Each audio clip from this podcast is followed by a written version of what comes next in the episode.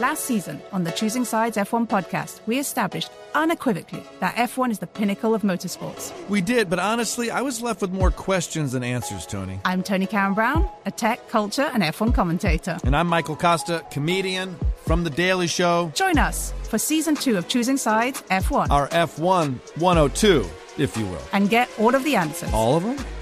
Listen to Choosing Sides F1 on the iHeartRadio app, Apple Podcasts, or wherever you get your podcasts. I'm Davis Miller, host of the new podcast, The Tao of Muhammad Ali. I met Ali in 1988, and surprisingly, we became friends. His influence profoundly changed my perspective on the purpose of life itself. I'll tell you that story and also stories of others touched by the champ. Listen to The Tao of Muhammad Ali on the iHeartRadio app, Apple Podcast, or wherever you get your podcast. I'm Julian Edelman from Games with Names, and we're on a search to find the greatest games of all time with the players and coaches who lived in them. Ever wonder what a locker room feels like at a halftime of a Super Bowl? Or what about the, the after parties? We're going to dive deep into the most iconic games with the most iconic people. New episodes dropping weekly. Listen to Games with Names on the iHeart Radio app, Apple Podcasts, or wherever you get your podcasts.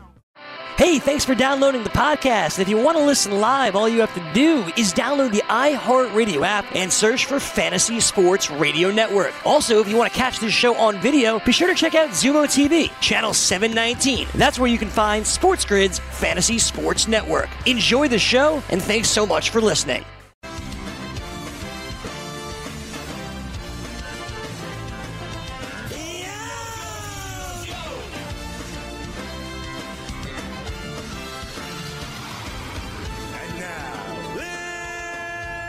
Welcome your BFFs.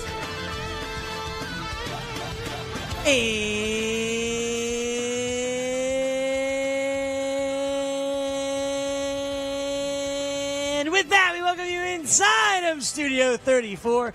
This is the BFFs. He is Frank Stanfield. I am Greg Sussman. Frank, hey, what's going on, bud? Greg, I was shaking my head at you. I, I noticed, Frank. All right, just making That sure. was like an exaggerated one after yesterday's debacle. What's going on, man? Happy Thursday. Here to talk about the first base position for fantasy baseball. Uh, not nearly the position that it once was, Greg. But before we do all that, how'd you sleep last night, buddy? I slept very, very well. Very well. Greg's getting a good night of sleep outside of obviously the Judy debacle. Disaster. Disaster. Um, but last night slept great. Uh, I, I've been really like waking up feeling refreshed. It's awesome. nice. Love it. No trouble in paradise, huh? On wood. No, no trouble in paradise right now. Sleeping well, things are good, feeling good, feeling strong. Nothing but love. Might not be too good if you're Gerrit Cole, Greg. Wow, that guy stinks. I feel like we shouldn't draft him now. That's it. We're out. Like um, How do you give up six runs to the Detroit Tigers? four home runs to two Ah. players. I'm done. Travis Demeritte. Who's that guy? Who's Miguel Cabrera? I don't even know who that is. Miguel Cabrera. Who's that? This guy, guy looks a little slim down this year, Greg. We're talking first base today. Uh huh. Where is he ranked for you? Little little corner infield Where- action. Where's he ranked? I don't know that I have him ranked. Uh, for me, Miguel Cabrera. Uh, I, I, I don't have him ranked. unranked, so he's, he's number 34. Oh no, I have him 33. I lied. I have him at 34. Should I move him ahead of Dan Vogelbach? Uh, I can move him ahead of Michael Chavis, who qualifies at first base in Yahoo. Yeah. I think we'll probably just leave Miguel Cabrera where he is. Yeah, that seems that seems fair. On the program today, more first basemen talk about. Problem is, I, I said this to you while making the rankings for first base and second base. There aren't many good players that play these two positions, and it's very hard to fill both a first base spot and then a corner infield spot. I mean, third base is deep enough, I guess, but Absolutely. at first base, this is bad. Oh, I just got a text that um, Eric Cole has fever, which means he probably has coronavirus, which is why. Well, I don't know. Is it in Florida? Uh, it's- It's everywhere. That's bad. Uh, can we we gotta find first baseman that we like. There's a lot of first basemen we don't like. Hopefully today we can find first baseman we like. We also could learn a lot more from Jean Guastamacchia with this news update.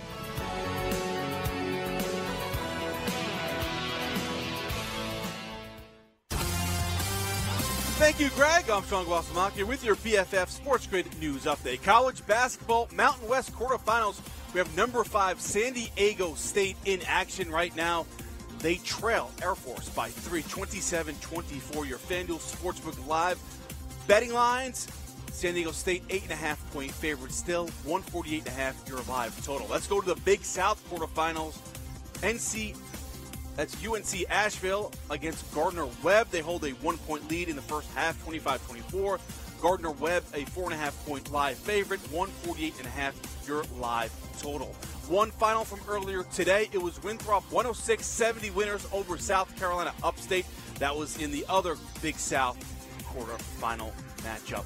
All right, let's move over to Major League Baseball and spring training. One note Gerrit Cole started for the New York Yankees against the Detroit Tigers, lasted just two innings, giving up six earned runs, including two home runs to Miguel Cabrera. All 30 MLB teams are in action on the spring training slate. Some off the field news. The Red Sox, they have signed right-hander Collin McHugh to a one-year deal. They designated right-hander Hector Velazquez for assignment. McHugh, 32, spent the previous six seasons with the Houston Astros, was 4 and 5 with a 4.70 ERA in 74 innings last year. As for the Red Sox ace, Chris Sale, an MRI has revealed Sale has a flex flexor strain, sorry, flexor strain in his pitching arm will be shut down for another week. Interim manager Ron Roenicke updated Sale's status on Thursday morning, telling reporters that the MRI revealed no notable damage to the left-hander's elbow. Other baseball news Aaron Judge hopes to be ready to go for opening day, but he is, quote, frustrated that the doctors haven't determined the cause of soreness in his pectoral area near his right shoulder. Judge told reporters that he will undergo more tests. Stay tuned on that one. And in the NBA, Steph Curry returns to action. He has played in just four games this season for the Golden State Warriors. He is recovering from a broken left hand. He will be on a minutes restriction, expected to play between 24 and 28 minutes when the Warriors take on the Raptors tonight. That is your BFF Sports Grid news update. Now back to Greg and Frank, guys. All right, we're going to get into the first base position here on the show from a fantasy baseball perspective, but like we do every day here on the Fantasy BFFs, we give you a little snippet of tonight's NBA DFS preview. And Greg Sussman was with Davis Maddock earlier today from DailyRoto.com uh, as they did the NBA tip drill telling you why you should have Andrew Wiggins in your lineups tonight.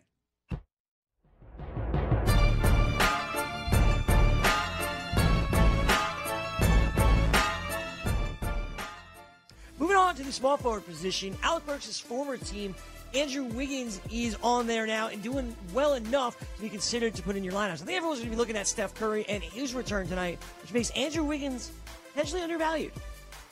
Yeah, I think it definitely makes him undervalued. So, just actually right before you and I got on air, Steve Kerr talked to the media, said that Steph Curry is going to play at most in six minute bursts for sure less than 30 minutes and probably closer to 25 minutes in his return. So that leaves, you know, a, a, big portion of this game for Andrew Wiggins to just continue doing what he's been doing, which is playing with a bunch of, uh, you know, to, to put it kindly, a bunch of G League players, right? Like these guys on the Warriors roster right now, these guys are, are mostly scrubs. You know, it would be very surprising to me if Juan Toscano Anderson is on the Warriors roster next year. So it's given, it just gives Wiggins a lot of usage and is going to play, you know, a ton of minutes without Steph tonight. That was Davis Maddock from DailyRoto.com earlier today on the NBA Tip Drill. You can catch that every single day here on the Sports Grid YouTube channel, over at NBA Fantasy as well on Twitter.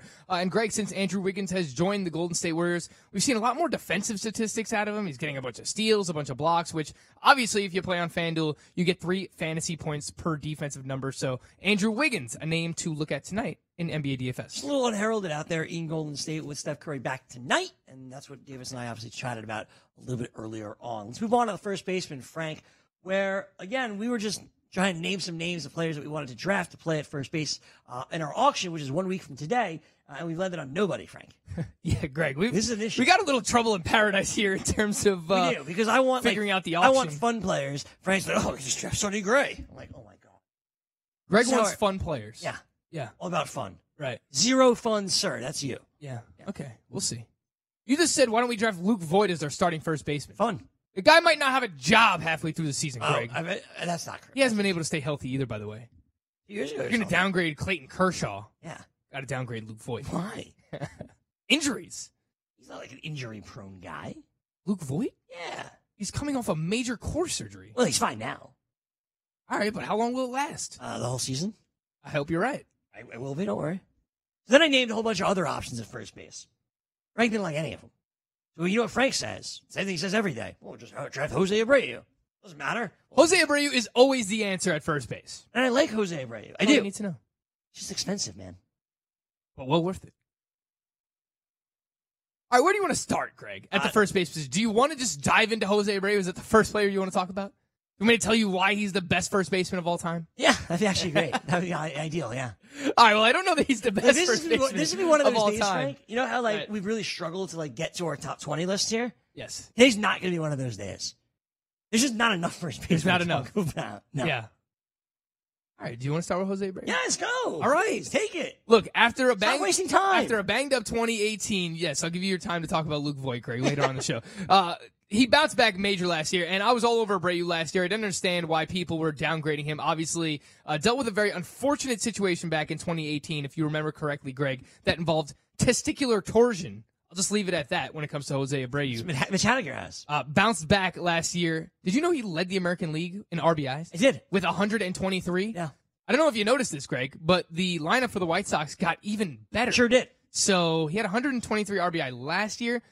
I'm not going to project him for that, but I think he's going to be well over 100. They add Edwin Encarnacion. Luis Robert is tearing up the spring right now. Eloy Jimenez, a lot of people expect him to take the next step. And at the top of the lineup, we haven't even mentioned yet Yoan Moncada, Tim Anderson. Obviously, if you're playing an OBP or in a head-to-head points league, Jose Abreu gets dev- devalued a little bit there, Greg. Uh, right around a 6% walk rate. He's not going to walk very much, but consistently hits for a 280 plus batting average, 30 plus home runs. He's just solid, man. And I understand the auction price, 15 team leagues over at the NFBC, his uh, AAV right now is around 20 $21.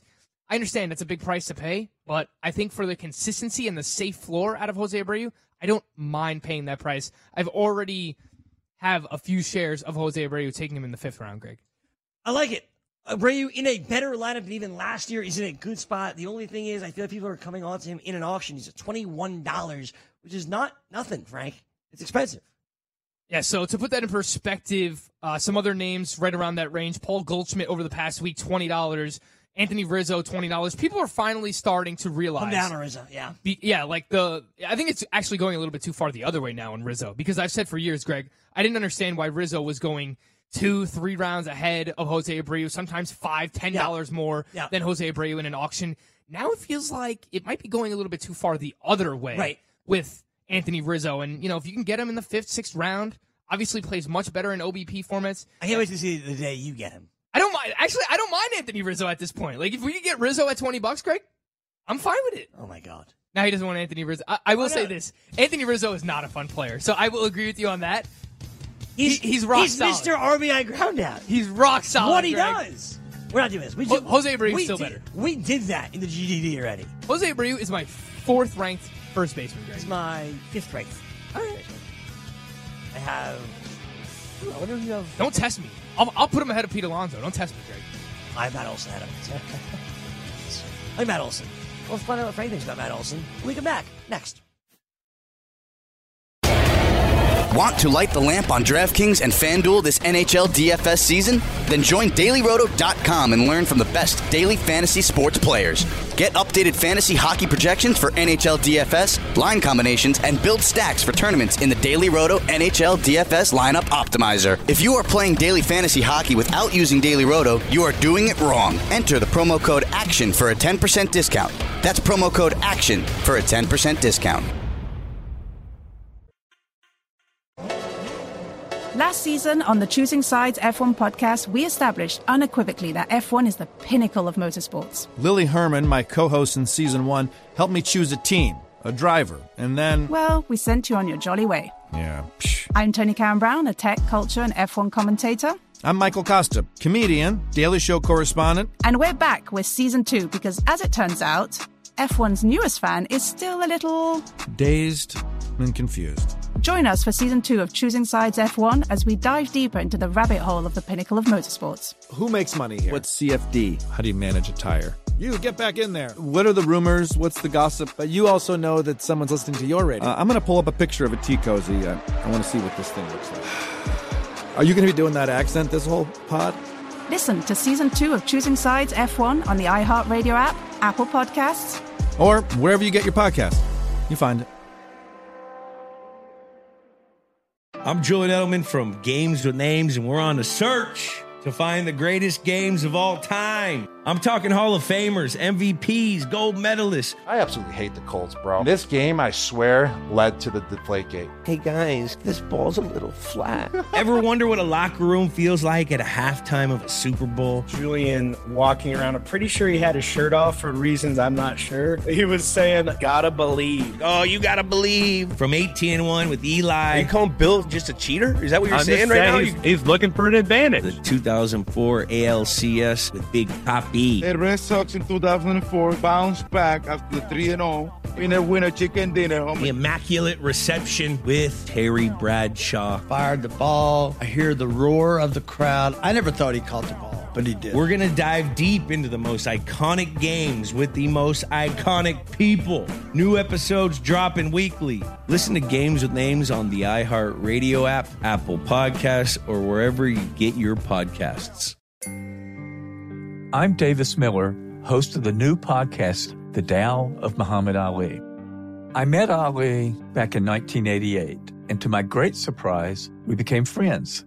His influence profoundly changed my perspective on family, spirituality, and on the purpose of life itself. I'll tell you that story and also stories of others touched by the champ, including people such as Reverend Al Sharpton and James Buster Douglas. We'll even hear from Muhammad's daughter, Rasheda.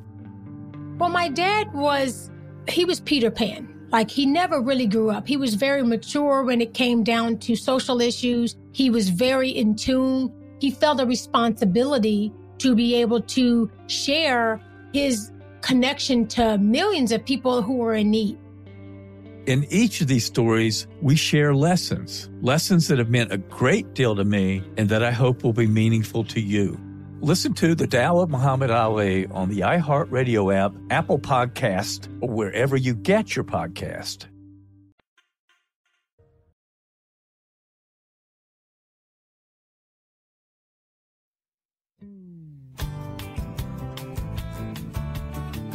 Frank and I is doing a ton of research. This is great. And this is so. I was talking to Davis Maddock today before the tip drill. I was asking him about fantasy baseball and if he plays or not. He's like, I've been watching you and Frank. Like, you guys really love fantasy baseball. I was like, I think Frank does. I'm just kidding. Like, I do. Just kidding, but not really. No, sir. Like, I, I know you love fantasy baseball. I really love fantasy baseball. Also, I like fantasy basketball a lot too. Um, I They're love both every day. Like it just never ends. And you know me. I mean, like, you're crazy with it. Like, you're naming all these guys I've never heard of. But like, Mauricio Dubon, we didn't even get to him yesterday. Who that- I still don't know who that guy is. I don't remember. Struck out on a nasty slider from Kershaw last He night. sucks. Um, No. But like these conversations we're having during the break, like, I love it. I really do. Is that the stuff we should be broadcasting, Greg? Maybe. It's basically just me introducing a player that I want in our auction and Greg being like, eh, I don't know about that player. And then him going to another player and then me, me being like, eh, I don't know about that player, Greg. And that's basically it. Well, we agree on certain players. Very few. Not very. There are a few. That's not true. like, there's been a lot of guys we have talked about this spring or winter that we're both in on. I will reveal it right now. I won't say who, but we have our catcher position filled out, both of them. We do. Shortstop, he doesn't even remember. I don't remember the guy. Shortstop, Oh, I I remember the bad catcher. shortstop and third base. Yeah. Our outfielder one, you probably don't remember that one. Is it the one? Is it the one? Is it the expensive one or no? Banging on a trash can. Uh, our fourth and fifth outfielders.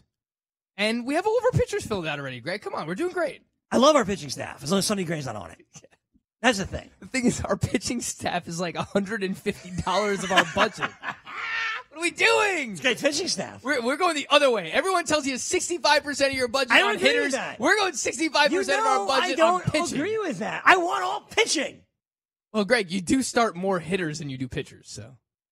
It's still only five categories, right? Four, six, eight, ten. Only five categories, is it not, Frank? 13 hitters compared to nine pitchers. But it's still only five categories. That's right. Right. Let's win all the pitching categories. Is there trading in this league? Uh, yeah, I believe there is. So we'll, we'll get all the pitching. People always need pitching. True. Always need it. All right, Greg, first base. All right. Let's go back to first base. I mentioned Matt Olson before the break. That is a difference that you difference that you and I have. I have Matt Olson as my number four first baseman. You have Matt Olson as your number five first baseman without actually looking down at your sheet. Um, I have him at six, actually. You have, at- you have who do you have? Anthony Rizzo. I have Anthony Rizzo. I don't, I, don't know how I became the Anthony Rizzo guy now. I all of a love it. I actually dropped Anthony Rizzo um, after I sent the graphics. After years of me bashing him, you finally bought in. I, I feel much better about this. I have Olson at four, Abreu at five, Rizzo at six. You have the same players, just a little bit of a different order. Um, and I know what this says here. Ignore that. Um, why do you have? Why do you like Matt Olson? Wait, you just like Matt Olson? No, I, I like Matt Olson a lot. And maybe this is like a slippery slope fallacy of mine so far in the draft season, Greg, but whenever I find early to mid round players that do not contribute in batting average and only give you power and nothing else, I am pivoting away from those players more often than not. Okay. Because I've convinced myself that, well, if you're going to take Matt Olson in round five, or if you're going to spend twenty to twenty-two dollars in an auction on Matt Olson, why don't you just wait and get Rhys Hoskins like five rounds later? My man. And he's, you know, look, the batting average might be lower than Matt Olson, 240 hitter, but what are you expecting out of Rhys Hoskins? 30, 35 home runs, good counting stats, obviously gets on base, good ballpark to hit in. So maybe this is a fallacy of mine and only time will tell, but I've basically been pivoting away from any hitters in the early rounds that only give you power and nothing else. I mean, look at the busts that I, I've called out so far. Aaron Judge, I'm not on. Uh, Pete Alonso, I'll tell you why I'm not on him for basically the same reasons I'm telling you. I'm probably not going to draft Matt Olson. I just want to get batting average at least or stolen bases in those early rounds. And I think that Anthony Rizzo's probably going to hit 280 plus. I think that Jose Abreu is probably going to hit 280 plus. Matt Olson is great. He might hit 50 home runs this season, but he's probably not going to hit more than 250. If we're just being honest, Totally. the guy has struggled against left-handed pitching. He has struggled to hit in Oko as well. But what I will say about Matt, about Matt Olson, Greg, is that his Statcast page is just ridiculous. Sure, it's like Cody Bellinger. Yep, it's like Cody Bellinger light. It's it, there's red everywhere, which is a good thing. He was 94th percentile or better in barrel percentage, average exit velocity, expected slugging percentage last year, and hard contact rate, and that was coming back from a hamate bone injury which is just crazy. Like you don't normally see stuff like that. Matt Olson has ridiculous power, awesome batting stance as well, where he just like holds the bat out here uh, like crazy. Good lineup to hit in, obviously. Not a great ballpark, Greg. I think he hits between 250 and 260. Uh, conservatively project 40 home runs. It wouldn't surprise me if he approaches 50. He has that type of power. So this doesn't contribute batting average, Greg, which is So why I have right. him six. And, and, and I, I understand that, but I have to ask. There And for a- anyone who wants Pete Alonso out there, How just was- take Matt Olson three rounds later. That was literally the question I was about to ask you. It's not three rounds so much anymore, though. So Matt Olson is 52 in the NFBC over the past two weeks. Okay. Um, Peter Alonso's 31. So it's 20, uh, 21 picks, essentially. Fine, yeah. A round and a half. Round and a half. Or, or two Two rounds if you rounds play in a 12 team league. league, yeah. Yeah. So that's if you exactly want the question Alonso, just take Matt Olson two rounds later. Right. The Statcast numbers, the power, the power numbers are actually better for Matt And- Olson and- than they are for Pat. And uh, if he can get the average up, you're talking about Rhys Hoskins five rounds later, in all honesty. Same kind of thing. Yes. So the thing is, Greg, am I doing that too much? Am I taking that too far? Because what happens? All right, you say, all right, well, I wanted Pete Alonso, but you're right, Frank. I can wait. I can get Matt Olson. Oh crap! Someone took Matt Olson out from under me. Next thing you know, oh, I missed out on Rhys Hoskins. If you just keep thinking like, oh, I can wait and get someone that's similar, Well, I have an answer to that. Eventually, you Wait. might not get that Well, player. I haven't answered that one, too. Edwin Encarnacion. Correct. what happens if you miss out on him, Greg? Well, that was like CJ Cron. There's way too many first basemen you missed out on then. You probably then- won't miss then, out on that. Then, then it's your fault. But that's probably like Christian Walker. But That's but I do like I Matt I like Matt Olson, but probably probably more so in in a in a points league just because you don't have to worry about the batting average. So I'm going to go back to the same question that we keep going, we keep trying to tackle, and you you name some of the players that we kind of have in our heads for this auction, and they're all really very solid guys. I like where our heads are at. Where are you finding speed? Like the guys that we have have no speed. So last year in the NFBC main event, I wound up drafting Dee Gordon for speed. Yeah. and that didn't work out. He had a terrible Right. season, and, and you've heard people kind of caution you about this in the past. And I basically had to live through it myself to learn my lesson. I don't like taking the players that you expect outside of a Trea Turner. I don't mind taking Trea Turner that you expect to give you 35 plus stolen bases. Villar. I like taking the guys that just chip away, Greg. 20. 12 to 15 here, 12 to 15 there. Maybe get a guy who gives you 20 to 25. Someone like uh, an Oscar Mercado or a Victor Robles who can give you 30. You're like one of those guys down, so don't forget. What? Oscar Mercado, Victor Robles? Write him down. Yeah, I mean, I have mental notes in my Oh, mind. we gotta write him down because you, you really follow the notes in the draft. All right, I will. I will write down the names. But uh, a lot of my drafts so far, Greg, have been just chipping away. A lot of Javier Baez shares, Manny Machado, eight to ten stolen bases, uh, maybe like a Tim Anderson, close to twenty stolen bases, someone like that. I- I'm just chipping away. I don't want the Mallex Smiths. I don't want. Uh, I don't mind a Jonathan Villar, but he's not really a target of mine. I we went over our second base and shortstop ranks, Greg. I would rather have Ozzie Albies chipping away, 15 to 20 stolen bases. Keston Hiura, 12 to 15 stolen bases. Just get a bunch of these guys, and then at the end of your draft, you look up and you realize, oh, well, I got six or seven of these guys. I'm projected for 100 stolen bases. And that's perfectly fine. You can compete with that. I just want to remember, like, we need that category at some point. No, you're right, because all the players so far that I'm looking at the list right now, we, we don't have much speed on this That's team usually that we're projecting This for- is usually like your like your side of things. Right. But I no, it's a fair question. Yeah. And you're not going to get it at the first base position. No. Unless you draft like Danny Santana or Yuli Gurriel, who will give you like maybe five to eight stolen Well, bases. you mentioned stolen bases at first base. I think it's a good time to talk about Paul Goldschmidt because for years, Paul Goldschmidt was a crazy, a 30 stolen base threat at the first base spot. You're like, oh my God, this is a guy that legitimately go 30 30 at first base. That was crazy. Now, people expected a really big year in his first year in St. Louis. You didn't really get it, although the second half, way better than this first half. I have Paul Goldschmidt ranked as my eighth ranked first baseman. Are you back in on Goldie, or are you like, he's on the wrong side of his career here? I'm out. Yeah, so Paul Goldschmidt falls into the Kris Bryant and Jose Altuve category for me, Greg. I'm not going to have any shares of Paul Goldschmidt this season. I have him down at uh, my as my tenth first baseman. As I'm at eight, so it's not that far. Yeah, it's not.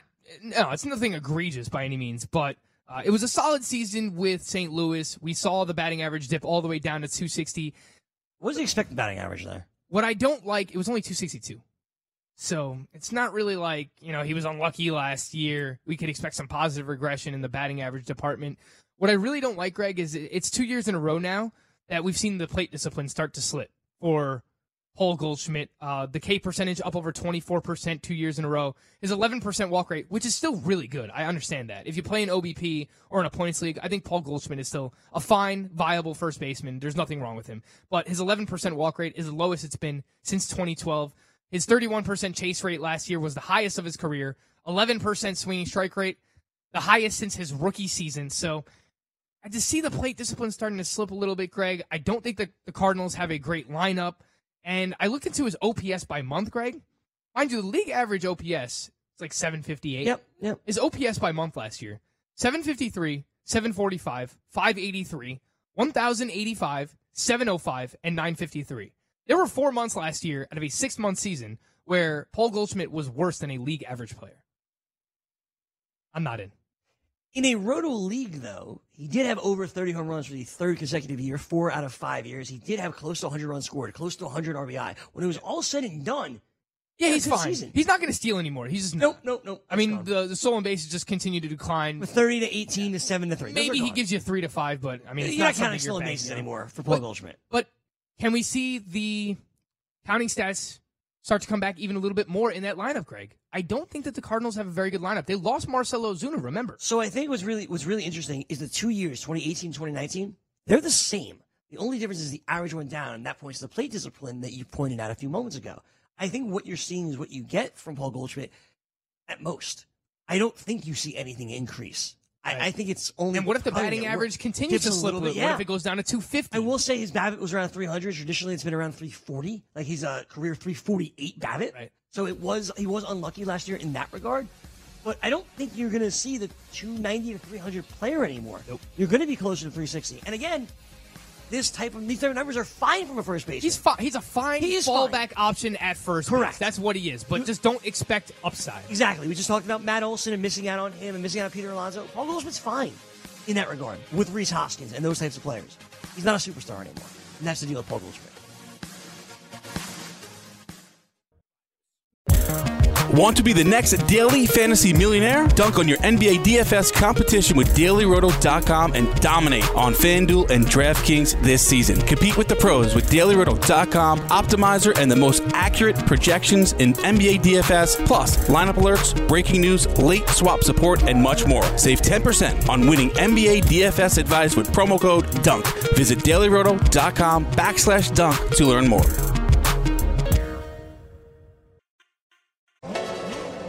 Last season on the Choosing Sides F1 podcast, we established unequivocally that F1 is the pinnacle of motorsports. Lily Herman, my co host in season one, helped me choose a team, a driver, and then. Well, we sent you on your jolly way. Yeah, psh. I'm Tony Karen Brown, a tech, culture, and F1 commentator. I'm Michael Kosta, comedian, Daily Show correspondent. And we're back with season two because, as it turns out, F1's newest fan is still a little dazed and confused. Join us for season two of Choosing Sides F1 as we dive deeper into the rabbit hole of the pinnacle of motorsports. Who makes money here? What's CFD? How do you manage a tire? You get back in there. What are the rumors? What's the gossip? But you also know that someone's listening to your radio. Uh, I'm going to pull up a picture of a tea cozy. Uh, I want to see what this thing looks like. Are you going to be doing that accent this whole pod? Listen to season two of Choosing Sides F1 on the iHeartRadio app, Apple Podcasts, or wherever you get your podcast. You find it. I'm Julian Edelman from Games with Names, and we're on a search to find the greatest games of all time. I'm talking Hall of Famers, MVPs, gold medalists. I absolutely hate the Colts, bro. This game, I swear, led to the Deflategate. Hey guys, this ball's a little flat. Ever wonder what a locker room feels like at a halftime of a Super Bowl? Julian walking around, I'm pretty sure he had his shirt off for reasons I'm not sure. He was saying, gotta believe. Oh, you gotta believe. From 18 and 1 with Eli. Are you calling Bill just a cheater? Is that what you're I'm saying right saying now? He's, he's looking for an advantage. The 2004 ALCS with Big Papi. The Red Sox in 2004 bounced back after 3 0. Winner, winner, chicken dinner. The homie. Immaculate Reception with Terry Bradshaw. Fired the ball. I hear the roar of the crowd. I never thought he caught the ball, but he did. We're going to dive deep into the most iconic games with the most iconic people. New episodes dropping weekly. Listen to Games with Names on the iHeartRadio app, Apple Podcasts, or wherever you get your podcasts. I'm Davis Miller, host of the new podcast, The Tao of Muhammad Ali.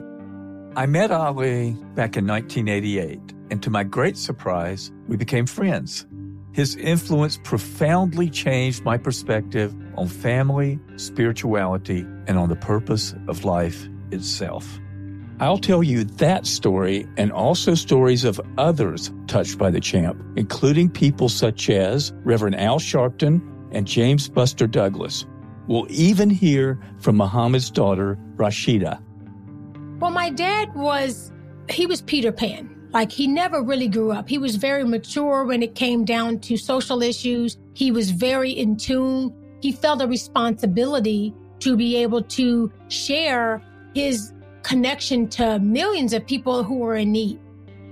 In each of these stories, we share lessons, lessons that have meant a great deal to me and that I hope will be meaningful to you. Listen to The Tao of Muhammad Ali on the iHeartRadio app, Apple Podcast, or wherever you get your podcast.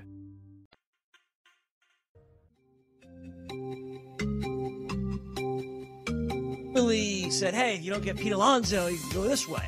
Pete Alonso is not an active target of ours. He hit all those home runs last year. He was amazing last year in his rookie season for the Mets. And maybe he is just as good in his second year. But we did th- expect some regression here. Um, Frank, why don't you take a few minutes to spend on Peter Alonso? Yeah, look, it's very similar to the uh, what we said about Matt Olson that you could just get him a little bit later on. And look, if you expect Pete Alonso to come close to hitting 50 home runs again this upcoming season, then you should be drafting him. But I think anyone who uh, realistically does projections probably has him in the 40, the low 40s range this upcoming season, which is still really good. But what I have to say about what he did last year, Greg, is that his 90.6 mile per hour average exit velocity was in the 78th percentile in baseball. That ranked 53rd among qualified hitters last year. So he doesn't hit the ball nearly as hard as some of the other big name sluggers in the league. Guys like Aaron Judge, Miguel Sano, uh, Nelson Cruz, Franmil Reyes, uh, all those guys hit the ball way harder than Pete Alonso consistently. Uh, and his slugging percentage in the second half last year, Greg, dropped from 634 to 522. Obviously, it was his rookie season, right? Like, we couldn't expect him to keep up a 634 slugging percentage for the entirety of the season. I get that, but I just think that you could get similar production out of players later on in the draft. And it wouldn't even surprise me if Matt Olson outproduces Pete Alonso this year, Greg, and you're getting him two rounds later. So uh, just realize if you take Pete Alonso in that second, third round range, you are passing up on some serious talent. Guys like Starling Marte, Javier Baez, who we've just seen do it for longer. Um, position scarcity, second base, category scarcity, you know, stolen bases, batting average early on in your draft as well. You're passing up on all that to get a great three category player, home runs, runs, and RBIs, but realize he's going to give you nothing in batting average and nothing in stolen bases. And it's really hard to make up those categories in the mid rounds, Greg. Yeah, it's it's hard, as you said, to spend an early round pick and not get the categories that you need and make up for what Peter Pete Alonso gives you. I think at the home run, home runs are you going to find ultimately with all the players we have named throughout today's show. You're going to find it. Peter Alonso, as amazing as he is, Frankie, does have his deficiencies. Speaking of home runs, your boy, Chris Ventura. You can say nothing, a lot of things about him, but he nailed Josh Bell last year. He did. He absolutely destroyed this one with Josh Bell. He's my number nine ranked third first baseman because the only other good player in his lineup is not that mm, Kevin Newman. it's Bryan Reynolds, Safari Planet. Josh Bell had an awesome year last year. I know he struggled uh, toward the second half. He, he's not an active target of yours this year, despite the breakout last year. Yeah, I think I think he is a fallback option that you could actually get later than Paul Goldschmidt, right? So we called Paul Goldschmidt a fallback option, and he goes in the fifth, sixth round. And you know, Josh Bell, you can get a round or two even later than Paul Goldschmidt. Uh, you know, I think he is kind of the cliff, right, where the tier ends for with Josh Bell, and then the next tier starts with Rhys Hoskins, and he's fine, but uh, obviously going to hurt your batting average a lot more than someone like Josh Bell, who I think can hit you know around 270, 275. Uh, last year, Greg was the tale of three seasons. Obviously, he got off to that phenomenal start from March through May. He hit 343 with 18 home runs, an OPS over 1100.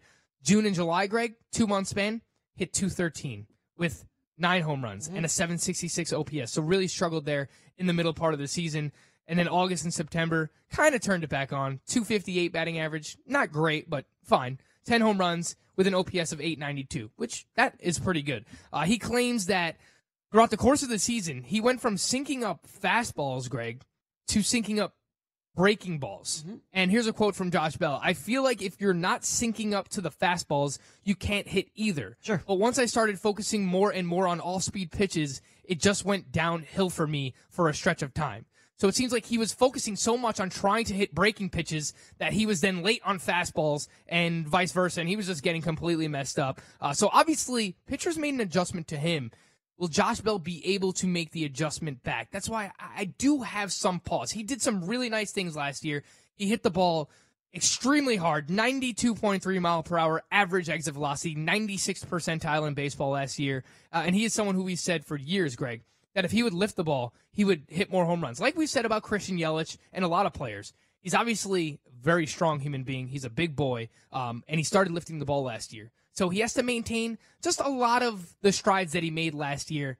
And I'm just a little skeptical that he'll be able to maintain all of them. I still think he can be solid, 270, 28 to 30 home runs, 80 runs, 90 RBIs. It's not a great lineup. The Pittsburgh Pirates do not have a great lineup. It's not a great um, ballpark to hit in either.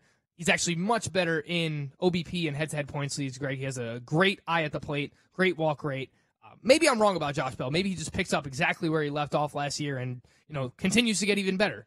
But he made so many strides last year. I- I'm just a little skeptical that he'll be able to pick up all of those once again. I think he'll be solid, but again, just not an active target of mine. Yeah, I, that, and that's fair. I, I, think he's part of this first base crew that I feel comfortable drafting. I think, like you said, he's going to be solid.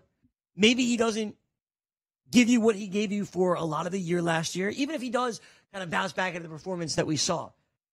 I'm fine with him. And there's only, like I said, that's the word, right? For him and Goldschmidt, fine. Yeah, you're fine. Yeah, I am. I am. Are you fine with Boom Boom Mancini? Uh, well, he's another one too, man. Is he going to be able to keep up the career year that he had last year? Obviously, uh, great ballpark to hit in in Camden Yards and great division to hit in. Sure, Austin Hays will be there at some point, Frank. Austin Hays is going to be there opening day, Greg. Oh, yeah? That's right. Congratulations. I love Austin Hays too. I know. Reserve rounds. Fifth Sure. outfielder. He's a young guy. I'm in. Fifth outfielder. Why not? All right, he's a backup to our other fifth outfielder, which remains to be named right now. We will not reveal that Who- information. who is it? Uh, I'll I'll, t- I'll text you. Check G chat.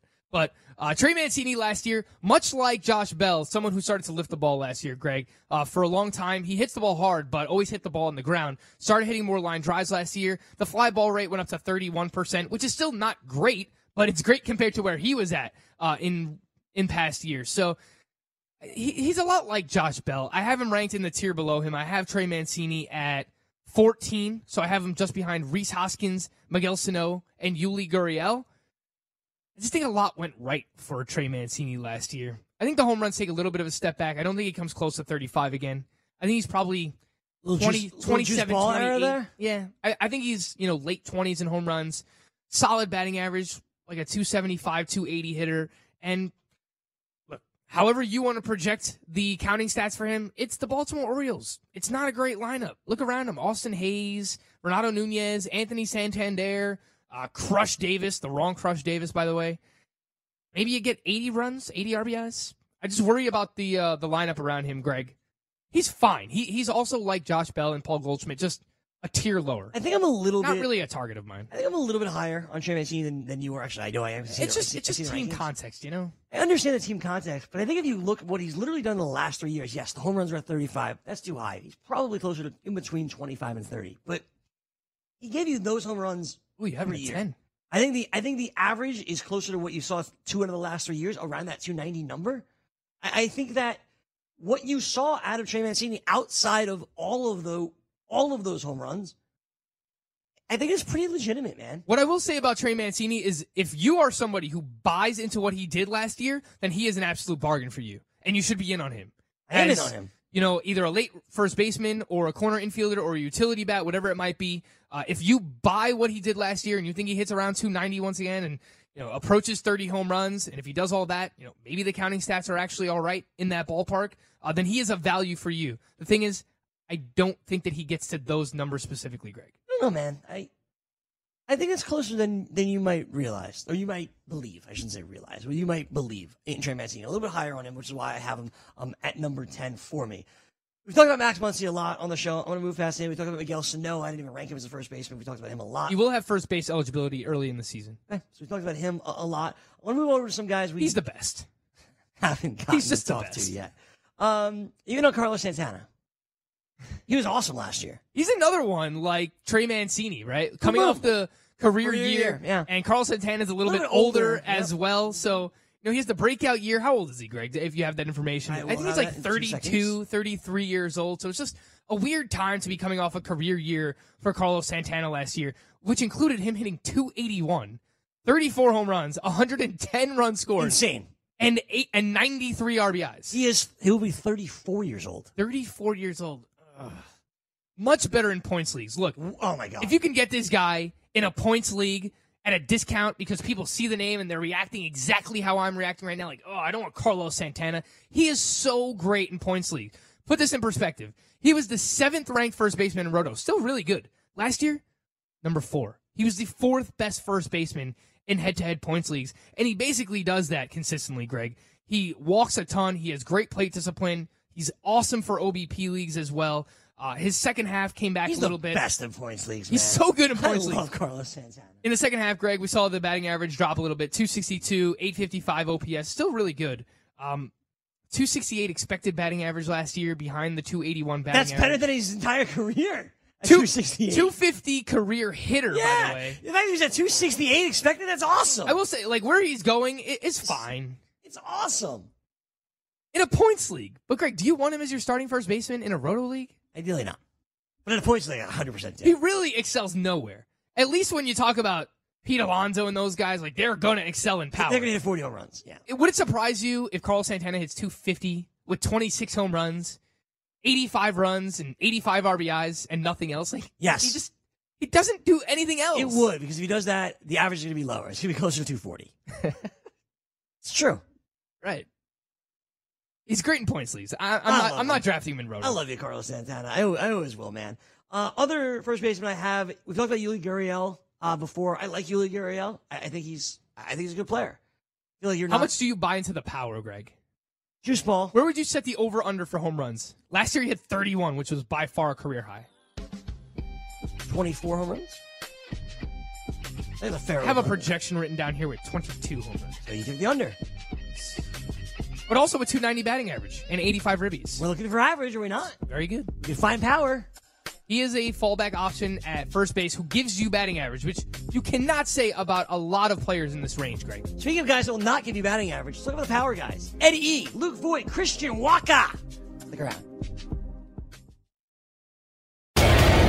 Want to light the lamp on DraftKings and FanDuel this NHL DFS season? Then join dailyroto.com and learn from the best daily fantasy sports players. Get updated fantasy hockey projections for NHL DFS, line combinations, and build stacks for tournaments in the Daily Roto NHL DFS lineup optimizer. If you are playing daily fantasy hockey without using Daily Roto, you are doing it wrong. Enter the promo code ACTION for a 10% discount. That's promo code ACTION for a 10% discount. Last season on the Choosing Sides F1 podcast, we established unequivocally that F1 is the pinnacle of motorsports. Lily Herman, my co host in season one, helped me choose a team, a driver, and then. Well, we sent you on your jolly way. Yeah. psh. I'm Tony Karen Brown, a tech, culture, and F1 commentator. I'm Michael Kosta, comedian, Daily Show correspondent. And we're back with season two because, as it turns out, F1's newest fan is still a little. Dazed and confused. Join us for season two of Choosing Sides F1 as we dive deeper into the rabbit hole of the pinnacle of motorsports. Who makes money here? What's CFD? How do you manage a tire? You get back in there. What are the rumors? What's the gossip? But you also know that someone's listening to your radio. Uh, I'm going to pull up a picture of a tea cozy. Uh, I want to see what this thing looks like. Are you going to be doing that accent this whole pod? Listen to season two of Choosing Sides F1 on the iHeartRadio app, Apple Podcasts, Or wherever you get your podcast. You find it. I'm Davis Miller, host of the new podcast, The Tao of Muhammad Ali. I met Ali back in 1988, and to my great surprise, we became friends. His influence profoundly changed my perspective on family, spirituality, and on the purpose of life itself. I'll tell you that story and also stories of others touched by the champ, including people such as Reverend Al Sharpton and James Buster Douglas. We'll even hear from Muhammad's daughter, Rasheda. Well, my dad was, he was Peter Pan. Like he never really grew up. He was very mature when it came down to social issues. He was very in tune. He felt a responsibility to be able to share his connection to millions of people who were in need. In each of these stories, we share lessons, lessons that have meant a great deal to me and that I hope will be meaningful to you. Listen to The Tao of Muhammad Ali on the iHeartRadio app, Apple Podcast, or wherever you get your podcast.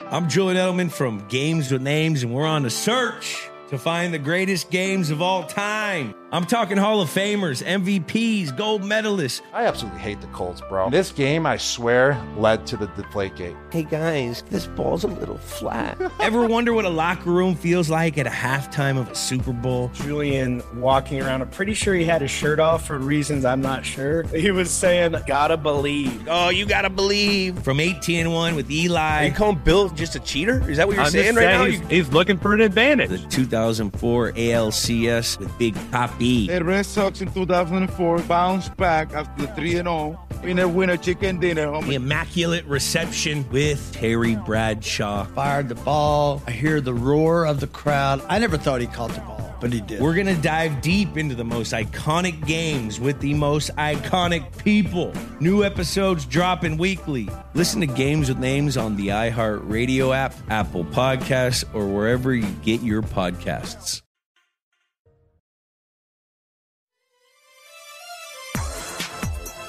All right, final few minutes here on the program. First base preview. He's Frank. I'm Greg. Thanks for joining us here today. Frankie, I skipped over Rhys Hoskins. I realized we talked a lot about him this spring because, well, I like Rhys Hoskins a lot. So, Franklin, why are you now backing off with my man a little bit?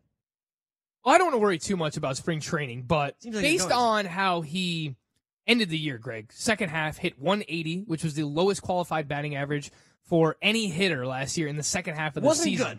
It was not good. Quite bad. A lot of strikeouts from Rhys Hoskins, trying to hit the ball in the air too much. Seems like he's kind of selling out for home runs. Uh, and so far here in the spring, he has a swing adjustment, Greg. He has a new swing, and he is three for 17 with nine strikeouts. So I don't want to put too much stock into spring training, but based on the second half that he had last year, I would have liked to see something out of Rhys Hoskins here throughout spring. But Greg, if he can come anywhere close to the first half that he had last year, if he can repeat, repeat that for a full season, then he's absolutely a steal right now. Yep. Because everyone's looking at the second half, and I get it. But in the first half of the season, Greg, he had 263 with a 401 on base percentage and a 530 slug with 20 home runs and 59 RBIs in the first half of the season. Obviously, mentioned the second half, his fly ball rate ballooned to 52%, Greg. I mean, he, he was basically, it wasn't even three true outcomes. It was walk, strikeout, or flyout. It wasn't even home runs because he was just, you know, the launch angle was too high. He was trying too hard to hit home runs. So he just has to go back to doing what he does best. Try to hit more line drives again, lower that launch angle a little bit because he's trying too hard to lift the ball. Um, his launch angle last year was number one in all of baseball. So again, just trying too hard to lift there. Uh, and if he does that, I think he can hit two, uh, 250, 35 home runs, really good counting stats, uh, because obviously gets on base a lot, Greg. Uh, a 15% walk rate over the past three seasons. That is sixth best in baseball. He's better in OBP leagues, better in points leagues because of the on base percentage uh, and the walks, obviously. But I think, you know, comparable numbers once again to a Matt Olson. Not the same type of upside, but 35 home runs, 85 plus runs, close to 100 ribbies.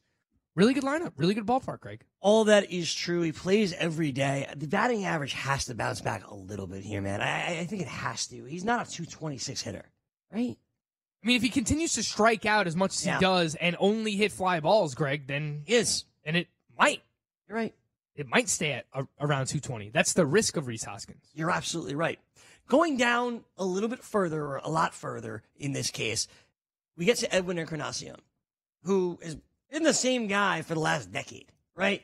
He's a guy that his average is not going to be great, but he's going to hit a ton of power. Last year uh, for the Yankees and for the Mariners, batted 244, 34 bombs, 86 ribbies, 81 runs scored. Uh, played in just 109 games and still give you 34 home runs. He's hit 30 home runs at least in every year since 2012, Frank. But Pretty good. I get it. He's like 40. He's 37 years old. But much like Nelson Cruz, we've spoken about, there's really no sign of slowing down here. The juice ball, yeah, helping at 34 in just 109 games.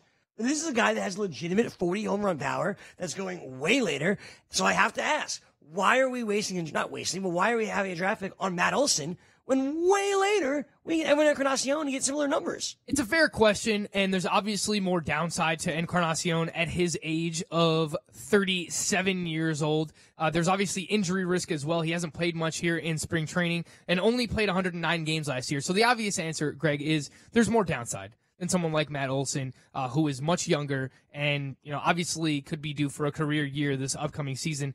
But I- I'm with you. I think another fallback option at first base, if you want power and someone who is obviously going to hurt your batting average, uh, then why not just wait on someone like Encarnacion, who I think is going to hit around 35 home runs. He's going to drive in probably close to 100 because that White Sox lineup again: Jose Abreu, Moncada, Tim Anderson, Eloy Jimenez. Encarnacion is going to be in the middle of all of that. It's just a matter of how healthy can he be. And for anyone who thinks that you know, it was just all aided by Yankee Stadium last year. He was actually better with the Mariners than he was with the Yankees. He hit 21 home runs in 65 games with the Seattle Mariners last year, uh, and actually had a higher home run to fly ball ratio with them, a higher isolated power with the Mariners last year, and he still walks a ton as well. So even if you play in OBP or in a points league, I don't mind Encarnacion. You just have to bake in that he's probably going to miss at least 30 games, Greg. And that's the downside to Encarnacion. Okay, but where you're getting him, it still seems fine. Yeah, he's going later than anyone we've talked about yet. And there's so much And where do you have him? Because I have him at I have him at 16. About 14.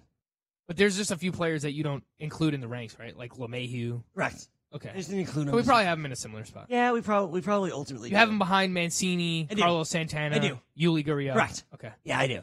Um, I mentioned a couple times on the show Christian Walker and Luke Voit. Which one of those two players would you rather have? So I actually have these guys back to back, Same. and they start off the next tier for me. Really, guys that I'd rather have as corner infielders than starting first baseman. Uh, and I do have Christian Walker one spot higher.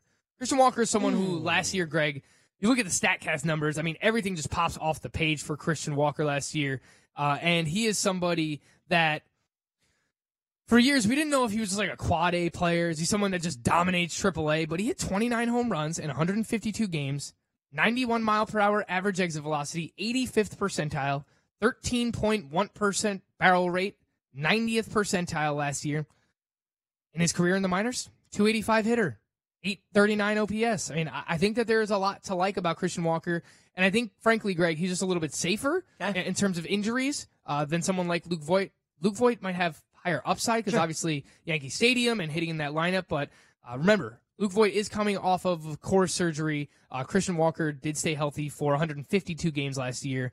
Uh, and it's a solid lineup out there in Arizona. And he projects to hit right in the middle of it as well. So I think someone who can hit you know, 250, 25 to 30 home runs, I think that's fair from Christian Walker. I think everything you're saying kind of also describes Luke Voit. Like every, like literally that entire stat line we just saw for Christian Walker, it, could happen for. And the upside is higher for Luke Voit. I agree. I'm not going to dispute that. His swing is built for Yankee Stadium. Yes. He can go the opposite way. He hits Yes. a ton of line drives. I just think that there's more downside there because of the injury risk.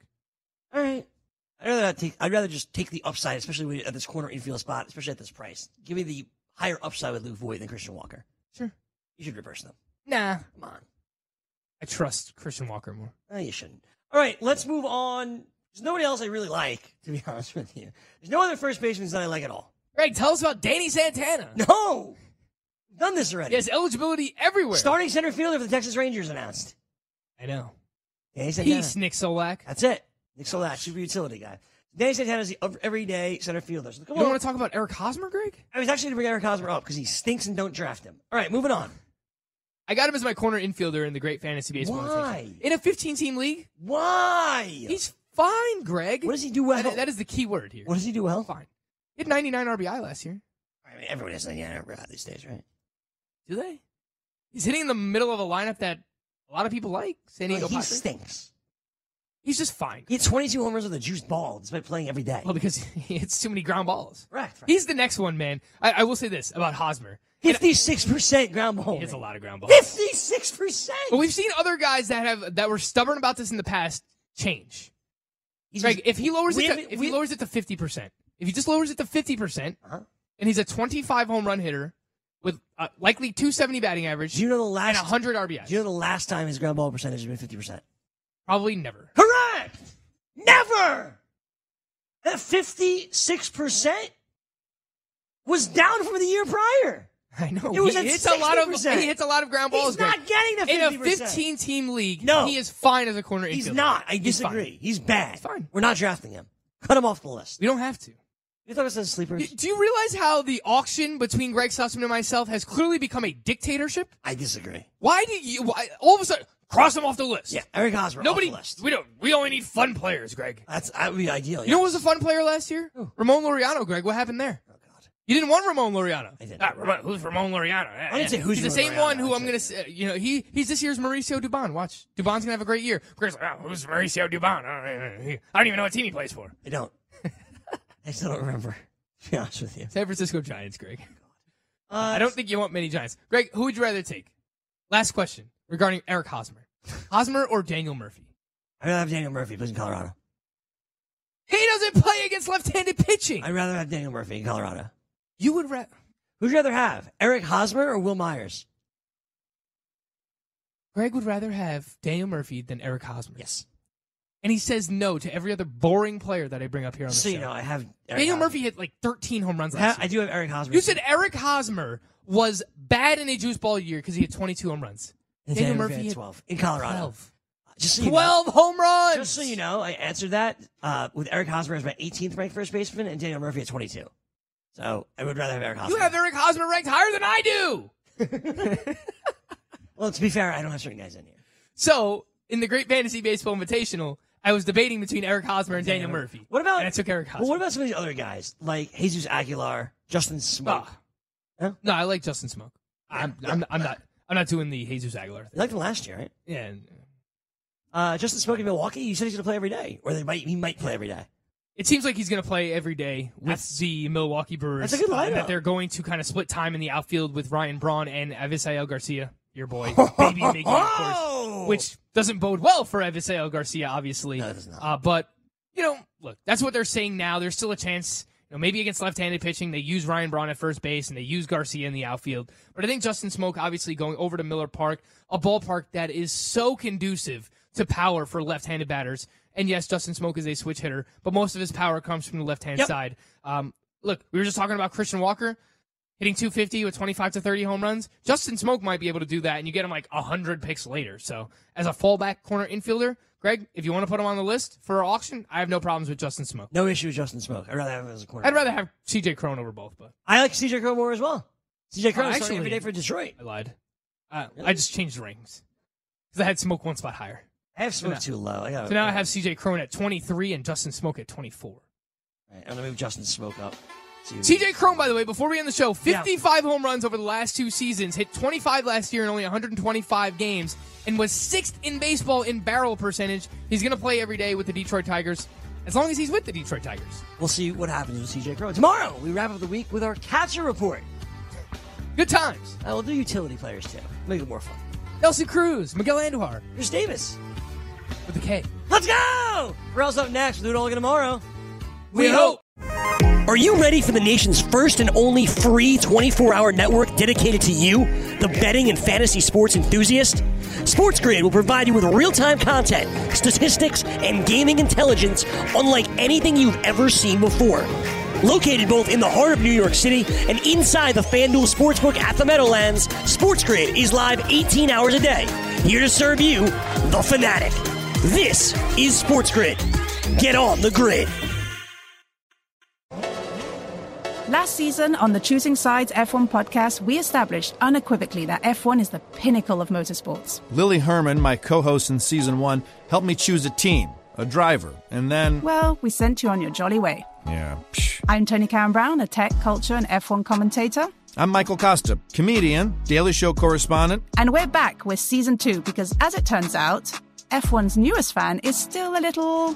Dazed and confused. Join us for season two of Choosing Sides F1 as we dive deeper into the rabbit hole of the pinnacle of motorsports. Who makes money here? What's CFD? How do you manage a tire? You get back in there. What are the rumors? What's the gossip? But you also know that someone's listening to your radio. Uh, I'm going to pull up a picture of a tea cozy. I, I want to see what this thing looks like. Are you going to be doing that accent this whole pod? Listen to season two of Choosing Sides F1 on the iHeartRadio app, Apple Podcasts, Or wherever you get your podcast. You find it. I'm Davis Miller, host of the new podcast, The Tao of Muhammad Ali. I met Ali back in 1988, and to my great surprise, we became friends. His influence profoundly changed my perspective on family, spirituality, and on the purpose of life itself.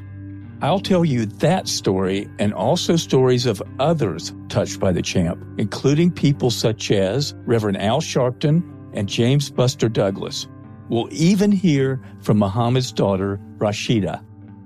Well, my dad was, he was Peter Pan. Like he never really grew up. He was very mature when it came down to social issues. He was very in tune. He felt a responsibility to be able to share his connection to millions of people who were in need.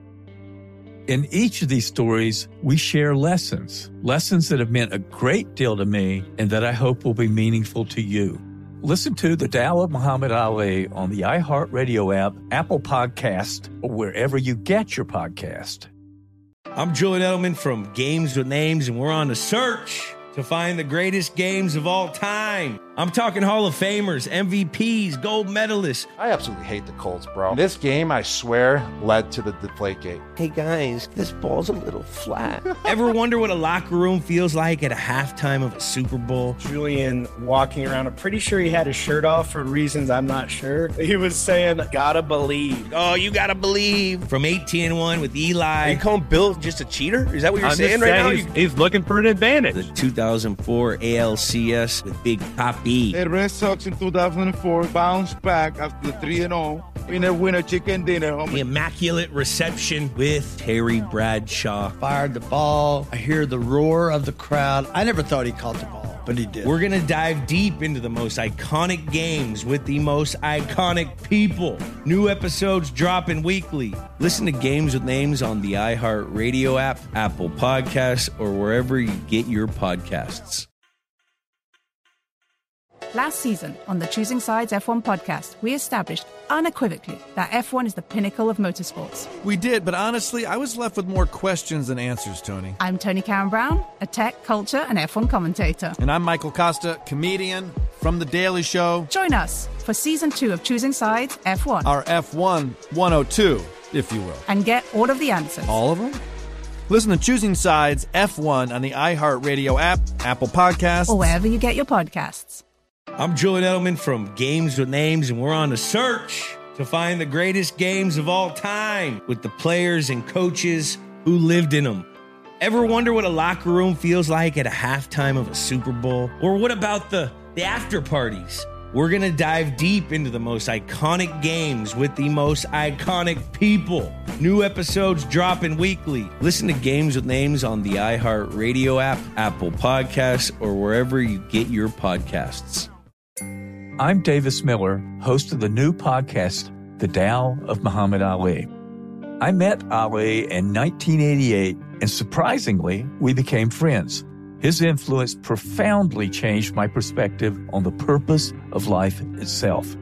I'll tell you that story and also stories of others touched by the champ. Listen to The Tao of Muhammad Ali on the iHeartRadio app, Apple Podcast, or wherever you get your podcast.